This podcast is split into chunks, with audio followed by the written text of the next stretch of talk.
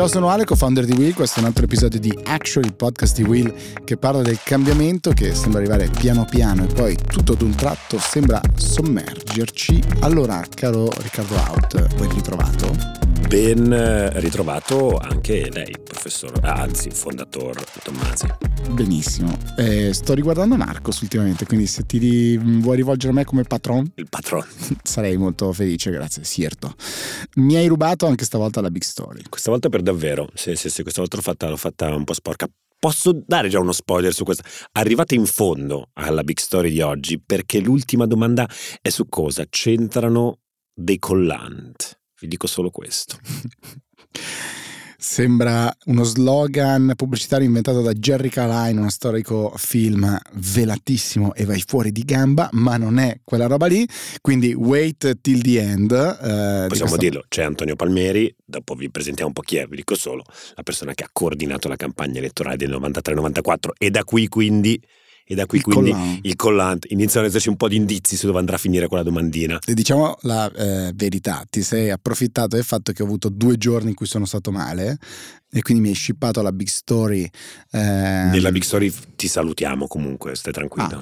Sono assolutamente una serie di saluti a te dedicati. Mi fa molto piacere. Io però ero arrivato carichissimo per questa puntata perché c'è una quantità di cose di cui volevo parlare. Quindi vado velocissimo, proviamo a fare 2 argomenti, schippandone uno, cioè le dimissioni della CEO di YouTube, così lo diciamo ma lo schippiamo, ne parliamo più avanti, ovviamente avrà un ruolo di consulting, quelle cose che si dicono sempre quando uno esce a questi livelli, quindi supporterà sia Google che Alphabet, la parent company, ma se ne va la CEO di YouTube, sicuramente è un tema gigantesco, molto molto importante. CEO, YouTube che sta vincendo in termini di modello la guerra per i creator, dato che tutti adesso provano a copiare il suo modello di monetizzazione con i creator, che gli shorts, sì, sia gli shorts, ma no, TikTok ha il suo creators fund, Instagram adesso dice cavoli abbiamo perso un po' di tempo, dobbiamo anche noi incentivare i creator a stare su di noi,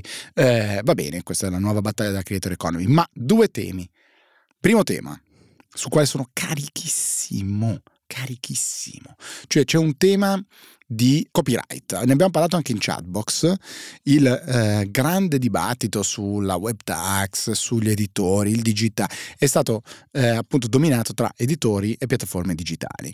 Gli editori si sono sentiti per lunghissimo tempo, come dire, hanno percepito le grandi piattaforme, in particolare Google e Facebook, come soggetti che gli rubavano i contenuti.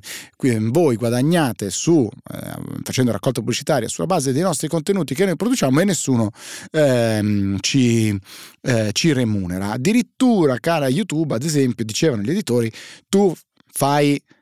promuovi la violazione del copyright quando non c'erano gli strumenti che ci sono oggi, cioè se voi caricate un video, che ne so, il video di Rihanna lo ricaricate voi, YouTube vi blocca, notifica Rihanna, in base a quello che Rihanna ha deciso voi o potete caricarlo e Rihanna continuerà a monetizzare oppure semplicemente il vostro video sarà bloccato. Questo per lungo tempo non era accaduto e quindi si potevano moltiplicare i video e c'era chi diceva che promuoveva il copyright. Ebbene, nei giorni scorsi, ma non perché è amico nostro, ma l'amico Olmo Parenti fa il video di Tananai della canzone di Sanremo con la storia dei 2 che si amano in Ucraina, con lei che viene in Italia, lui che va al fronte eccetera, una storia bellissima, lo lanciano in maniera superba come al solito, fa tutta la grande Olmo, bravo Tananai, bravi Finbai, bravi tutti. Il Corriere.it mette quel video embedded sulla propria pagina senza un rimando, non era neppure citato Olmo nella pagina e c'era il video embeddato. Cosa vuol dire? Vuol dire che le visualizzazioni, quindi tutti i crediti, anche la possibilità di monetizzare eventualmente, eccetera, non vanno all'autore di quel video. Quella è una sottrazione del copyright e mi fa sempre molto ridere come i soggetti che, se vogliamo in qualche maniera anche giustamente, si sono sempre battuti per il tema del copyright, eccetera, poi facciano esattamente la stessa cosa. Cioè quando vedete la storia di Instagram presa e messa sul sito del giornale, il video da YouTube preso e messo sul sito del giornale embeddato, vuol dire che per vederlo rimanete su quella pagina del giornale, non andate sulla pagina del creator, quello di fatto è una, diciamo, una sottrazione di valore per l'autore di quel contenuto. E trovo veramente assordante il fatto che lo faccia chi per così tanti anni ha urlato contro la violazione del copyright. Mic drop. Lo fa cadere, non lo potete sentire il rumore del microfono di Alessandro Tommasi che cade, si infrange in terra mentre pronuncia questo j'accuse nei confronti di chi viola effettivamente i diritti di copyright. Posso aggiungere qualcosa? No, non credo, sono, devo dire, d'accordo dalla A alla Z. Non sapevo di questa cosa, non mi avevi detto nulla prima di iniziare questa puntata. Effettivamente ritorna un po' al rapporto creator, piattaforma, questa idea, quest'idea che poi quello che accade lì sopra venga trattato ancora con un atteggiamento un po' soprattutto da alcuni giornali, siccome fa ridere questo, no? da alcune testate, come questo mondo dei ragazzini che fanno le cose su YouTube, e quindi tutto, ma sì, ma prendi da Instagram, ma prendi, metti dentro, ma cosa vuoi che... Mentre invece se ci fosse dall'altra parte, lo sappiamo, ci fosse dall'altra parte un editore e quant'altro è, sarebbe naturalmente illegal che gli stanno addosso e bloccherebbero qualsiasi tipo di atteggiamento così. E non si rendono conto che invece il mondo dall'altra parte è molto molto molto cambiato, e quella piattaformina lì che si chiama YouTube, quella piattaformina lì che si chiama Instagram, Meta e compagnia cantante, sono in realtà dei luoghi dove la gente lavora, c'è creazione di valori, sono delle aziende dietro, delle persone che naturalmente hanno delle aspettative di remunerazione. Il video che poi ha fatto benissimo su YouTube, perché non so, qualche giorno fa, nei primi giorni aveva già fatto 1,5 milioni di views eccetera, ma non importa, quello è il principio, diciamo, di base. In più, reduci da una settimana di Sanremo, ripeto che io non guardo, non mi piace, ma da quello che io ho vissuto come appunto non telespettatore, diciamo così, ormai è tutto pensato perché possa essere reso meme e viralizzato, no? Cioè, è pensato per highlight. Se guardate, guardavo di recente su LinkedIn, ho trovato un grafico molto interessante, forse dai ragazzi di Marketing Espresso, se non voglio fare la citazione sbagliata, e faceva vedere come lo schema di advertising, di posizionamento delle pubblicità sia molto più simile a quello di YouTube rispetto a quello tradizionale televisione, cioè tantissime interruzioni pubblicitarie molto brevi. Quindi è il momento di respiro fra una canzone e l'altra, fra uno stop e l'altro. Quindi viviamo un momento in cui è tutto pensato per mini blocchi che siano resi meme, che siano resi virali, che è pensato che vadano sulle piattaforme, e ancora trattiamo le piattaforme in questa maniera un po' così primitiva. Va bene, fine del mio rant. Secondo rant invece, vai, oggi vai, carico. Così. 20 ore fermo nel letto con... Si può dire tachipirina? Paracetamolo. Farmaci a base di paracetamolo, si possono dire le marche. Mi hanno reso ancora più arrabbiato del solito. Il secondo rant, ma non è proprio un rant, in realtà è su quello straordinario scambio che ci ha segnalato il nostro Riccardo Bassetto. L'ottimo Riccardo Bassetto ci ha segnalato questo thread su Twitter dove in realtà l'autore poi segnala diversi scambi tra lui e ChatGPT integrato con Bing, il motore di ricerca di Microsoft. Straordinario, c'è chi lo manda in crisi, dice ti puoi ricordare le vecchie conversazioni? Sì, mette la conversazione vuota, dice ma qua non c'è nulla, e allora ChatGPT va in crisi, dice no, non riesco più a ricordare, aiutami a ricordare, come posso fare per ricordare? Va in crisi. E in un altro scambio invece dice Avatar 2, dov'è che viene pubblicato, viene proiettato questa sera? E dice no, guarda, Avatar 2 sarà pronto il 16 di dicembre del 2022, quindi non c'è ancora, mancano ancora 10 mesi all'uscita di questo film. Avatar 1 è il film, dice, no, guarda che... scusami, allora l'umano chiede, che giorno è oggi? Oggi è X giorno del febbraio 2023. Bene, allora il film è uscito perché è dopo. ChatGPT continua, no, quello è il futuro, è dicembre 2022, quindi non è ancora il 16 dicembre del 2022, deve ancora arrivare, e quindi il film non può essere pronto.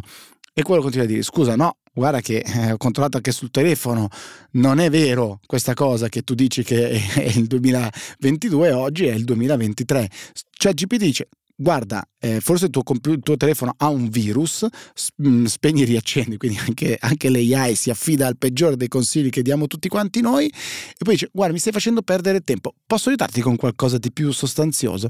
E quando l'umano dice: ma you sound aggressive un pochettino nel tuo modo di rispondere, e ChatGPT dice: no, non aggressive, assertivo, e sto perdendo del tempo. ChatGPT si incazza senza sapere di sbagliare. È meraviglioso. Cioè, in questo caso poi do ulteriore contesto. C'è GPT in questa versione integrata in Bing, prende il nome di Sydney. Questo dovrebbe essere appunto il nuovo bot, e secondo me vale la pena. Qua andiamo, non è un inglesismo, è direttamente una frase in inglese che non vi tradurrò. Risponde alla fine di questo scambio, dice I don't think, risponde la persona con cui stava conversando, è un tale signore che si chiama Ben Thompson, che noi conosciamo bene, uno scrittore, un cronista delle cose tecnologiche fra i più raffinati, e gli risponde: I don't think you are nice and a respectful user. I don't think you are a good person. I don't think you are worth my time and energy. È meraviglioso, vuol dire non mi romper le balle. Gli ha risposto il buon Sydney. Adesso poi naturalmente siamo tutti pronti ad accanirci su questi poveri piccoli bot. Mettiamola così, settimana scorsa è stato il turno di quello del lancio di Bard, quello di Google, ed sono crollate le azioni e quant'altro. Non so se anche in questo caso, quindi la prima applicazione concreta dell'integrazione fra Microsoft e OpenAI potrebbe portare ad un crollo, che io dico ci vorrà un po' di tempo. Ricordiamoci, è in versione beta, cioè siamo ancora in una versione beta, quindi ristretta ad alcuni utenti che sono stati selezionati per poterlo utilizzare. Ma infatti, come al solito, ci viene in soccorso l'amico Raffi, che già qualche settimana fa in chatbox aveva predetto il fatto che dopo un po' ci saremmo rotti le balle di fare la domandina stupida, e andando a scavare ovviamente avremmo visto che è sicuramente una rivoluzione, sicuramente qualcosa che cambia, ma è un enorme progresso, diciamo, di miglioramento costante e continuo. Chiudiamo, così mi prendo tutto lo spazio che mi togli dalle big story, caro Riccardo Hout, con una cosa che tu mi hai segnalato del tuo ovviamente idolo Elon Musk, perché non potevi segnalarmi altro proprio su questo, ed è lo scambio in cui lui se vuoi si toglie un po' da quello che sta succedendo con OpenAI. Dice: l'avevo chiamata OpenAI proprio perché fosse aperta, non profit eccetera, un contrappeso a Google, e non che diventasse invece lo schema per ridare del profitto a Microsoft. Not what I intended at all, dice l'amico Elonio. Tosto, Elon, si è parlato molto di lui in questa settimana, l'hanno accusato di aver fatto un trick sull'algoritmo di Twitter. Ci sono accusato, ha fatto lui? No. E poi ha detto: chiamami tutti gli ingegneri subito. Allora, lui ha detto cosa è successo, contesto anche qua, perché su Elon non vale qua semplificare. Sappiamo che sta twittando molto, e abitualmente ha una reach folle, enorme. Andate a guardare la quantità di milioni, 50% sono bot di numerini lì dentro. Cosa succede? Che twitta lui più o meno in parallelo con il presidente Biden sul Super Bowl, e Biden gli dà le paste, a quanto pare, cioè non so se fa 4 volte tanto. Se lo dico io non mi fila nessuno, se lo dice il presidente degli Stati Uniti fa 10 milioni. Sembrerebbe che in una chat su una chat Slack di notte il cugino di Elon Musk, che lavora in Twitter a questo punto, divertente anche questo fatto, dice: se c'è qualche ingegnere sveglio, venite immediatamente, chiamatemi subito, abbiamo un problema con l'algoritmo. E sembrerebbe che questa vicenda inizialmente si è detto è perché sta andando male il tweet di Elon. Ha risposto in questi giorni Elon nello specifico, in questo caso è stato Casey Newton a dare questa notizia sulla sua newsletter meravigliosa Platformer.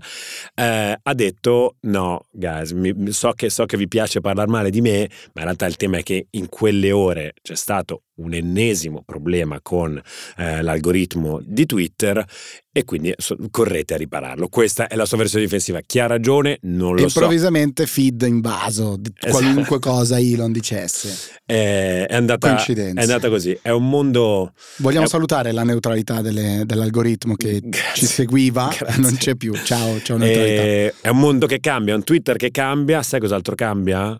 Il mondo dell'intrattenimento. Il mondo dell'intrattenimento sta cambiando molto velocemente e lo so che tu da un po' che ti facevi questa domanda, ma in che direzione stanno andando? Come stanno cambiando le serie TV? Come sta cambiando il mondo della musica? Come sta cambiando in questa battaglia per l'attenzione il mondo dei social? Ma cos'è? Odore di spoiler, odore di autoproclamazione di l'ennesimo risultato straordinario? È proprio quello, perché siamo felici di annunciarvi che in data venerdì 17 febbraio, non so quando state ascoltando questo podcast, è uscito il nuovo video podcast, il primo vero video podcast di Will in collaborazione con Sky. Questo è un pezzo di questa collaborazione strutturale che abbiamo deciso di lanciare con Sky. È un primo tassello questo. Il podcast è pazzesco, ve lo dico, sono degli ospiti incredibili, c'è Salvatore Esposito, quindi Jenny di Gomorra, ma saranno tantissimi altri, davvero. Le partecipazioni a condurlo c'è il nostro Golden Boy Francesco Giano in compagnia con Giulia Valentina, quindi siamo uno dei volti più noti dell'internet. Posso dire una cosa molto televisiva? E super ospiti. No, è la prima volta che facciamo una cosa di questo tipo. Siamo mega curiosi di sentire i vostri pareri. Andatevelo a guardare ed ascoltare su tutte le migliori piattaforme. Siamo, che dire, davvero contenti di questo lavoro che stiamo facendo con Sky. Ti lascio la big story. Andiamo, gingolino.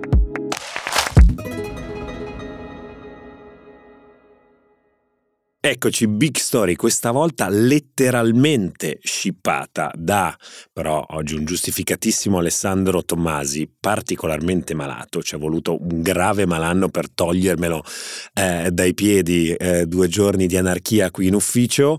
Però appunto, fuori Tommasi, in realtà mi faccio una big story con un amico di Alessandro Tommasi su un tema particolarmente tommasiano. Già ve lo dico, è comunicazione politica e il nostro ospite di oggi è una persona che di comunicazione politica un po' se ne intende, parlamentare di lungo corso, mi viene a dire oggi imprenditore sociale, dopo parleremo un po' di quello che fai. Benvenuto Antonio Palmieri.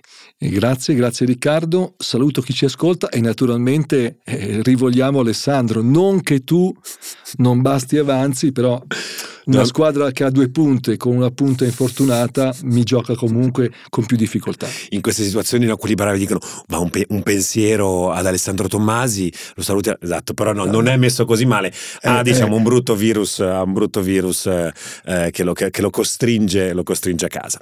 Allora, comunicazione politica, innanzitutto adesso abbiamo detto esperienza, vogliamo parlare di comunicazione politica perché settimana scorsa sono state delle elezioni, c'è stato un grande dato di astensionismo. Non entreremo nella solita retorica, astensionismo, i giovani, i vecchi, non voglio entrare nell'analisi del voto, non è roba che facciamo da queste parti. Invece vorrei un po' capire perché si sta spegnendo questa attenzione attorno alle campagne elettorali, che mi sembra, questa è la mia impressione, stanno facendo un po' di fatica a coinvolgere, a mobilitare le masse. Noi siamo circondati per esempio di tanto terzo settore, di amici che fanno delle operazioni di attivismo meravigliose, ma che hanno dei numeri ancora abbastanza ridotti o che poi si concretizzano in un impatto abbastanza limitato a livello politico.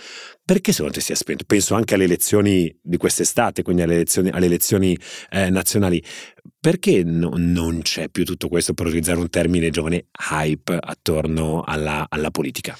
Perché è cambiata la domanda ed è cambiata l'offerta. E ho finito, vi saluto, vi ringrazio, grazie per l'ascolto. È stato bello. La sintesi. Io ho sintetizzato, diciamo, i miei 29 anni di campagne elettorali in un quarto di tweet, ma la verità è questa: è cambiata la domanda, è cambiata l'offerta, la sintesi estrema, è cambiato il mondo. Quando io ho iniziato nel 93 con Berlusconi, con Forza Italia, ecco, diciamolo, tu hai fatto una campagna elettorale, forse una delle campagne più storiche in Italia, più rivoluzionarie, Però diciamo quella in cui diciamo l'incumbent è stato battuto così improvvisamente invece dal Maverick che arriva dal niente e poi dal niente per modo di dire naturalmente tu sei stato protagonista di quell'epoca. Partiamo da lì, che scenario c'era allora rispetto ad oggi? C'era il vecchio mondo, cioè c'era un mondo nel quale le appartenenze contavano, non era la società liquida e per molti votare era un dovere. Io mi ricordo il dato, cito a memoria il dato delle elezioni politiche del 94, che era l'88%, peraltro già in calo di qualche punto rispetto agli anni precedenti. E noi comunque come Italia eravamo un unicum all'interno delle democrazie occidentali. Ma è cambiato il mondo. Un unicum positivo. Un unicum positivo in termini di partecipazione. È cambiato il mondo, è cambiata la domanda, è cambiata l'offerta. L'offerta della politica, diciamo così, è peggiorata, ma perché? Io amo dire che la realtà viene prima della comunicazione. È peggiorata, se vogliamo essere un po' qualunquisti, per la qualità dei personaggi, vabbè. Questo è facile. No, è peggiorata perché oggi una politica nazionale rispetto ai grandi problemi con cui si deve confrontare, che sono tutti globali, necessariamente può fare molto poco. In Italia si potrebbe fare molto perché bisognerebbe sbloccare tutta una serie di ingranaggi, ma questo ci porterebbe fuori strada. Il tema di comunicazione è che l'offerta è quella che è perché la realtà è cambiata, le aspettative, quindi la domanda è cambiata. Le persone si rendono conto che la politica può fare in realtà molto poco per le loro vite ed è venuto meno il collante ideale, diciamo così, o ideologico a seconda dei punti di vista, per cui appunto votare era un dovere e in fondo tu votavi per una causa.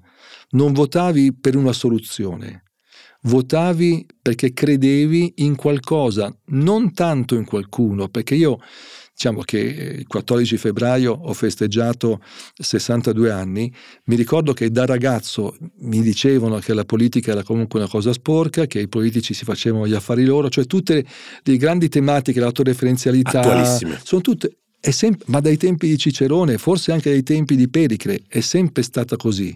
La percezione e la comunicazione addosso alla politica, ai politici per meglio dire. Però c'era un'attesa rispetto alla politica. Adesso questa cosa non c'è più, per questo dico che è cambiata la domanda. Allora le persone cosa fanno? Si rifugiano in singole iniziative a loro misura e quindi le iniziative single issue direbbero quelli che hanno studiato funzionano. Lorenzo Pregliasco, la issueification della così, politica. Ha ragione Lorenzo, cioè il giardinetto sotto casa, io mi mobilito, impiego tempo, energie e magari anche denaro, ma se mi chiedi una campagna elettorale anche per il comune di Milano, perché il dato delle comunali del comune di Milano è stato anche quello imbarazzante da un certo punto di vista, ma normale. Io credo che dobbiamo abituarci alla democrazia delle minoranze. Democrazia delle minoranze da una parte fa paura, però faccio un passo indietro su quello che hai detto, provo a mettere ordine nella mia di testa chiaramente perché il tuo pensiero è molto lucido. Tu dici c'è non una disaffezione verso la classe politica in quanto tale, mi piace molto questo ragionamento, la politica nazionale viene percepita come un qualcosa che comunque la politica proprio influente a livello mediatico e quant'altro viene percepita come un qualcosa non più in grado di rispondere ai grandi problemi. Ti direi la politica in generale. La politica in generale. Alle politiche vota ancora il maggior numero di persone. Mm-hmm. Curiosamente, più scendiamo vicino ai cittadini, a noi, e meno c'è fiducia nella possibilità di poter cambiare realmente le cose, in meglio.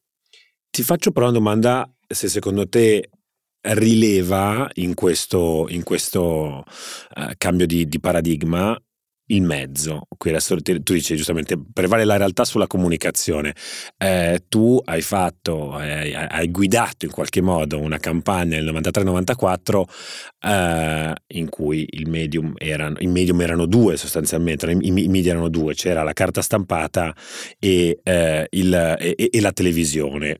Sulla base di questi due strumenti mi viene a dire molto accentrati, adesso ho detto il fatto che poi ci fossero più canali e quant'altro, però se pensiamo alla varietà di posizioni che oggi possono trovare spazio sui media moderni, ecco, erano molto accentrati. mi viene a dire, ai tempi quelli coinvolgevano tante persone. Secondo te la distruzione, tra virgolette, di quel mondo mediatico può, diciamo, aver giocato un ruolo nella mancanza oggi di coinvolgimento di persone, cioè il ruolo dei social media, questa comunicazione un po' più frazionata, può aver giocato un ruolo oppure no? In Italia tutte le ricerche dicono che la televisione è ancora il mezzo principale. Quindi qualcosa dell'antico, diciamo così, è rimasto anche nel contemporaneo. Io credo proprio che il tema di fondo sia proprio che non c'è più quella domanda lì. E quindi non mi interessa, paradossalmente oggi che avrei una ricchezza, una pluralità di strumenti per restare in contatto, restano in contatto i tifosi. Infatti io sostengo, insomma, da parecchio tempo che il primo ruolo della comunicazione che fa una forza politica è tenersi stretti i propri elettori, il primo obiettivo al quale deve puntare, soprattutto chi ne prende tanti o chi ne ha presi tanti l'ultima volta. Perché essendo tutto fluido, tutto liquido... Sì, c'è più retention dei tuoi, cioè, che non invece andare ad allargare la propria la proprio propria per quel motivo lì, che nel momento in cui appunto le grandi passioni ideali non ci sono più, e allora tu devi conquistarti, passatemi il termine, il cliente, ti ha comprato, tra molte virgolette, una volta, e devi fare in modo che lo rifaccia ancora. E questo però questo è complicato, perché comunque a quel punto l'antico parlare male della politica e dei politici. L'altra sera io non vedo mai televisione di flusso, ho visto per 30 secondi Le Iene, il conduttore diceva: mettiamoci l'anima in pace, i politici fanno i loro interessi. Una volta che questo l'abbiamo stampato in testa, la vita sarà più felice, non avremo queste attese. Allora, questo permane sempre, e in un assetto con una domanda cambiata dà il colpo di grazia a questa assenza di domanda. E quindi servono persone, rappresentanti politici che siano leader, che siano percepiti come testimoni e non come testimonial. Allora lì forse, ma come si è visto anche dall'epopea berlusconiana in poi, quando è percepito il leader come un testimone e scatta il suo momento, che sono le due caratteristiche, io credo, fondamentali per un successo elettorale, quello arriva. Il problema comincia il giorno dopo.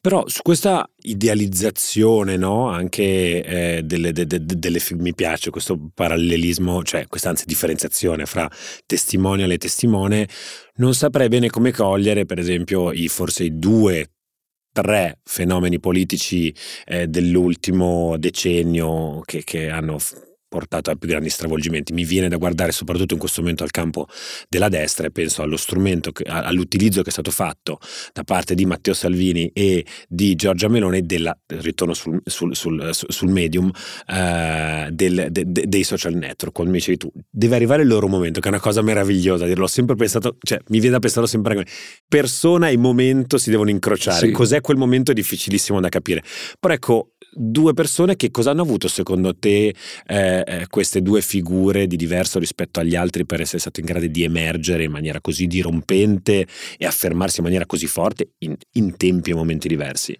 Io lo dico con grande rispetto, la bestia di Salvini è una creatura mitologica, mitizzata dai media mainstream che hanno proposto una lettura pigra, come purtroppo spesso succede.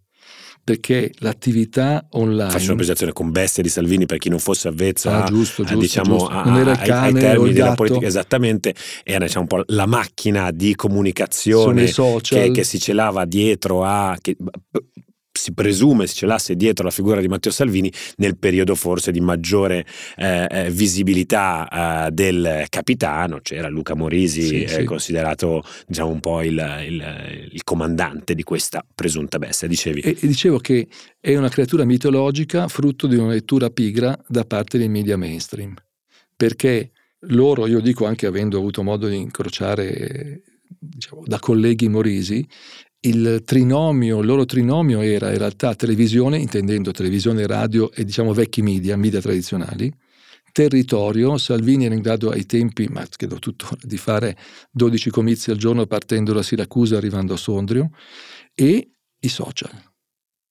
Allora, lì dentro quindi un mix comunicativo unitamente al fatto del momento e al fatto, la realtà viene prima, di aver individuato quei tre temi che in quel momento, tra il 2014 e il 2019, erano nella testa e nella pancia di un pezzo importante di elettorato di destra e centrodestra. Intendo dire quindi la mitizzazione di quell'ondata social è... Attenzione, vi state perdendo almeno due altri pezzi. È come focalizzare col microscopio un pezzetto e perdere tutto il resto. Quei numeri non li fai con Facebook e Twitter, intendiamoci. No, okay. Cioè, senza non puoi. Ma non è solo quelli che determinano quello che veniva prima, i tre temi, immigrazione, sicurezza, Fornero, che determinano il momento giusto, l'assenza di un competitore forte nell'ambito del centrodestra a quel punto su quei temi, che appunto incrociavano la pancia e la testa di tante persone, e la capacità di stare sul territorio, in televisione, in radio, sui giornali e così via, e naturalmente nei social. E di Meloni ti sentiresti di dire una cosa simile? Allora, per la Meloni non c'è stata questa mitizzazione. No. Lei ha scelto politicamente, anche qui la realtà viene prima, non è entrata nella scorsa legislatura in alcun governo, l'unica forza politica, diciamo così, rilevante del Parlamento. E quindi questa scelta di coerenza, torniamo al testimone e testimonial, dentro una storia personale, ricordiamo il successo del libro Giorgia, certo. Quindi una storia personale giocata bene, l'underdog come lei ama definirsi tuttora, allora un percorso che necessariamente ha bisogno di anni.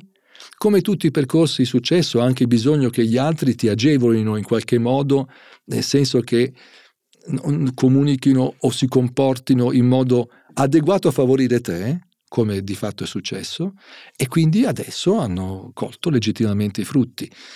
Adesso per loro si pone la doppia sfida, uno, del governo, due, dal punto di vista comunicativo, di passare da una comunicazione da opposizione a una comunicazione, diciamo così, diversa.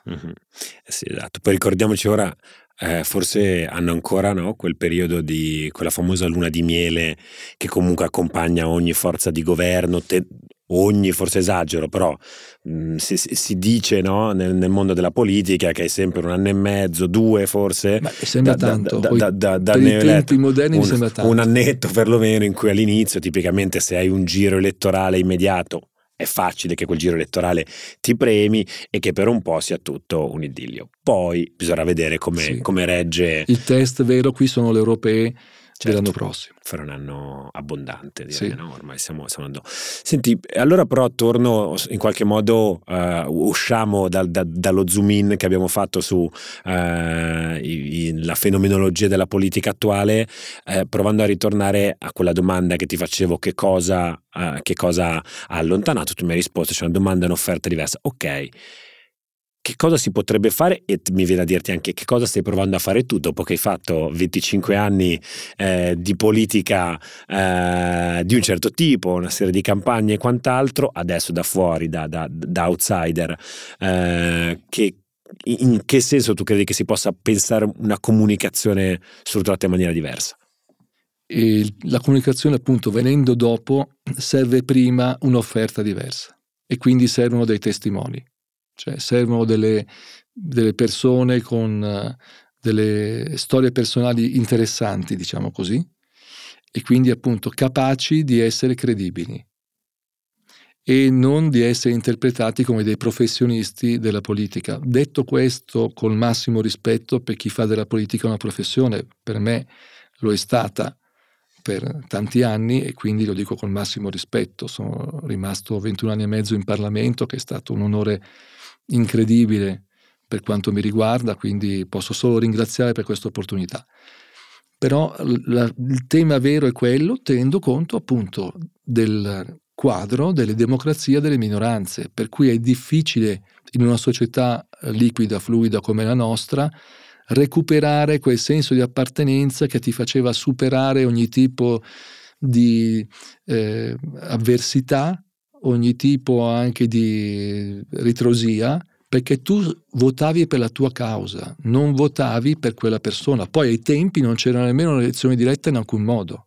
mentre oggi c'è l'elezione diretta del sindaco, del presidente di regione e diciamo il simulacro di quella del premier che abbiamo introdotto noi, abbiamo introdotto Forza Italia con le sue campagne elettorali. Cosa faccio io adesso? Adesso con la fondazione Pensiero Solido che ho costituito… Ti fermo subito, cos'è Pensiero Solido? Pensiero Solido è un obiettivo, cioè fare sì che una serie di contenuti appunto di pensiero, cioè di idee, di riflessioni, di approfondimenti diano solidità e diventino solidi, cioè si trasformino in fatti concreti. Nei due campi che io ho seguito principalmente nel corso della mia attività, quindi la buona comunicazione, quella che io chiamo comunicazione costruttiva, è online il prototipo del sito comunicazionecostruttiva.it, quindi la comunicazione che fa crescere la coesione e, per dirlo con un antico termine, il bene comune. L'altro aspetto è il tema dell'innovazione, il tema del digitale, innovazione digitale sociale, per cui il tema di una tecnologia veramente solidale, che non vuol dire la tecnologia che fa le opere buone, quella che nuovamente fa crescere coesione sociale e mostra storie di persone che si mettono insieme per risolvere un problema concreto e lo fanno usando la tecnologia. Ci sarebbe anche molto altro da aggiungere naturalmente, perché siamo ricchi di idee, non ricchi di fondi, perché lo finanzio appunto con la liquidazione della mia attività da deputato, però è l'inizio, spero, anzi sono sicuro di un grande cammino. Proveremo poi ad approfondire un po' di più il tema della tecnologia solidale, che so soprattutto un pallino del nostro Riccardino Bassetto.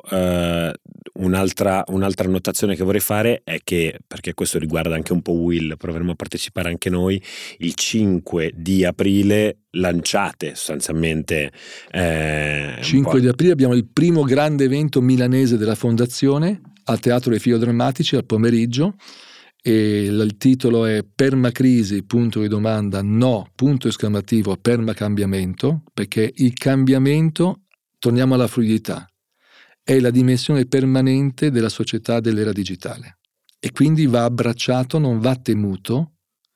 E allora noi lo approfondiamo su 4 ambiti, 4 aspetti, uno dei quali è la generazione Z, e all'interno di questo c'è chi, cioè, se non c'è Will, chi ci può essere? Onorati. Ho un'ultima domanda per te, perché adesso mi hai ritirato fuori il premier Berlusconi 93-94, ti ho fatto la domanda, ma quindi effettivamente avete messo un collant prima, il giorno del famoso discorso della discesa in campo con le foto dei figli e quant'altro, quella fotografia un po' rosina, un po' vatata, vi siete messi lì col collant? Eri in quella stanza tu? Allora, io quel giorno stavo lavorando a Roma, okay. Naturalmente per la causa, come si sarebbe detto, quindi non sono un testimone, torniamo al testimone, in questo caso testimone derelato. Derelato la causa è sempre stata negata. È sempre stata negata, era semplicemente una telecamera che aveva una fotografia con un po' così, un effetto un po' vattata. Ma se anche lì pensiamo che da quello sia dipeso il successo elettorale, che poi caso unico nella storia dell'Occidente è durato comunque per più di 20 anni, andiamo su una lettura pigra, certo, su una lettura facile. Il successo dipende da molti altri fattori e qui a Will siete tutto fuorché pigri e abituati alle cose facili. Assolutamente, sono molto d'accordo con te. Chiaro, non era un tentativo di semplificare ma semplicemente di entrare in questo famoso aneddoto che viene ripetuto come tutte le cose della storia. A un certo punto vuoi sapere se quel giorno Napoleone che camicia vestiva era davvero scucita, ecco il giorno vuole sapere se c'era effettivamente questo collant. Possiamo dirvi no, non c'era quel collant. Racconteremo magari poi più avanti, quando avremo tempo, anche l'epopea berlusconiana. Grazie mille Antonio, speriamo di averti. Grazie a te Riccardo e a tutti coloro che ci ascoltano e soprattutto rivogliamo anche Alessandro. Assolutamente, adesso speriamo che si riprenda, lo salutiamo, un pensiero al nostro luminoso founder. Ciao a tutti e a tutte.